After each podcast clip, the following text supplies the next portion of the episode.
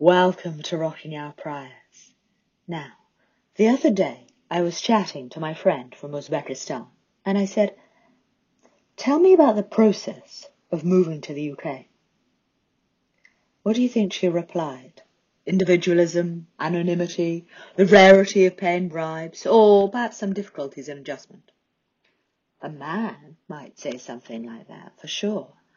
But women from patriarchal countries always give the exact same answer, and I quote, One thing that shocked me was that I could walk down the street without being harassed.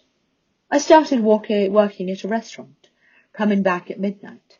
I was scared because there were drunks, students, and that signaled something's going to happen. And in Uzbekistan, the blame would be on me.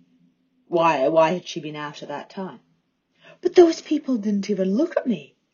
And I was like, wow, this is so cool. That's so cool. So, so cool. End quote.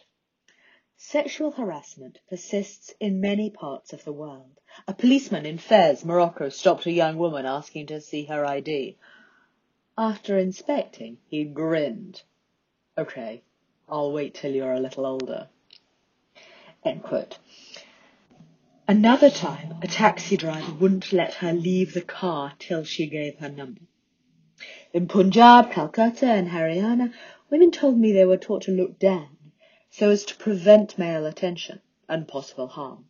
By acting as good girls, in quotes, they preserved social respect. For them, the most important part of immigration was feeling unafraid while looking up. Now, European and American city streets weren't always so safe. Sixty years ago, sexual harassment continued with impunity. London's Fleet Street was a total boys' club. Women were treated as servile secretaries and sex objects. Men patted their bottoms, complimented their shapely legs, while monopolizing important reporting. A woman who attracted attention only had herself to blame. What was she wearing? Why was she out so late? Objectors were derided as killjoys. It's just a bit of fun. Fearing for her daughter's safety, my grandmother imposed strict curfews. Now, how did Europe and North America become safer? Before discussing all important feminist activism, I think it's essential to recognize its ideological foundations. The 1960s counterculture, the spirit of 68. In North America and Europe, university enrollment soared over the 20th century, leaving their families behind. Students enjoyed newfound freedoms and fraternity. The 1960s counterculture challenged gerontocracy. Protests erupted against the Vietnam War while rock and roll music celebrated a spirit of rebellion and people got loose on recreational drugs. This culture of youthful resistance was enabled by job creating economic growth, urbanization, democratization, and universities. Students had the time, fraternity, and economic autonomy to think for themselves and to organize for alternatives. In Zurich, I interviewed a leading Swiss activist, now rather elderly. For her cohort, 68 marked a new era of secularism, liberal tolerance, individual rights, independent critique, and a growing belief that change was possible through mass mobilization. Now, and I stress, sexual liberation did not guarantee female safety. Young women wanted to enjoy the night just like their male peers, but it was still a man's world. Rapes and murders were frequently reported across Philadelphia, San Francisco, and LA. What happened next is that feminists took back the night. In 1976, a tribunal of crimes against women met in Belgium. This was a people's tribunal, much inspired by Bertrand Russell's People's Tribunal on Crimes in Vietnam. Over 2,000 women from 40 countries came to share tales of abuse and demand public safety. And so began decades of feminist activism to take back the night. At hundreds of American universities, women demanded, and I quote, our right to be free from fear, to proclaim our refusal to live in cages.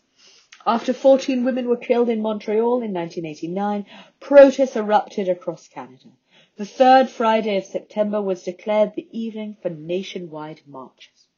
Now, you may be wondering, what's the point marching and chanting? Well, synchronous group activities facilitate group bonding, a feeling of unity and strength. No longer alone and afraid, protesters realize their strength in numbers.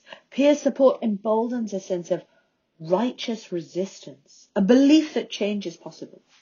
As detailed by two Swedish activists, and I quote, I stood in a sea of women. Women gathered in their belief that we are just as valuable as men. There were speeches, there was singing, and it felt warm all over. I went from there as a strengthened feminist. We are so many. We take care of each other. We take that place and feel the strength in doing that. I assume that many feel very strong and happy and a strong sisterhood. So these are reverse dominance coalitions, rising female labour force participation, free thinking universities, democratic politics, a culture of litigation, and open media enabled myriad women to keep chipping away at the patriarchy. Uh, BBC journalists in the 1970s showcased sexist double standards by pinching men's bottoms. It wasn't just a bit of fun. It was assault. You can see the uh, sketch on my Substack. Women's committees assembled in the GLC, that is the Greater London Council, Manchester, the Netherlands, and subsequently North America. They commissioned user studies on women's safety. In 1985, almost 50% of women in Toronto said they felt unsafe in parking garages. Women reiterated fears of perverts and prowlers now, patriarchs dragged their heels, but women kept up the pressure.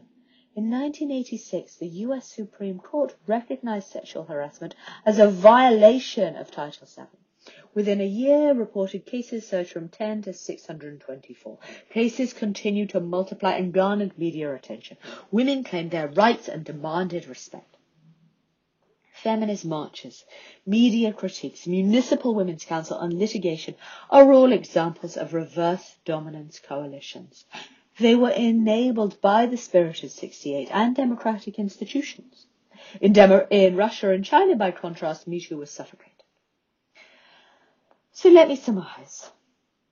It is no longer remotely appropriate to bat a young journalist's bum or compliment her ample bosom. Norms have changed. Toronto today feels incredibly safe. East and South Asian students work, walk freely, late at night and unafraid. That's, that's a really important aspect of gender equality. That is, can a woman peacefully read a book in a public space without worrying about social condemnation, harassment, or assault? This is Rocking Our Priors, and I'm Dr. Alice Evans, wishing you all the very best.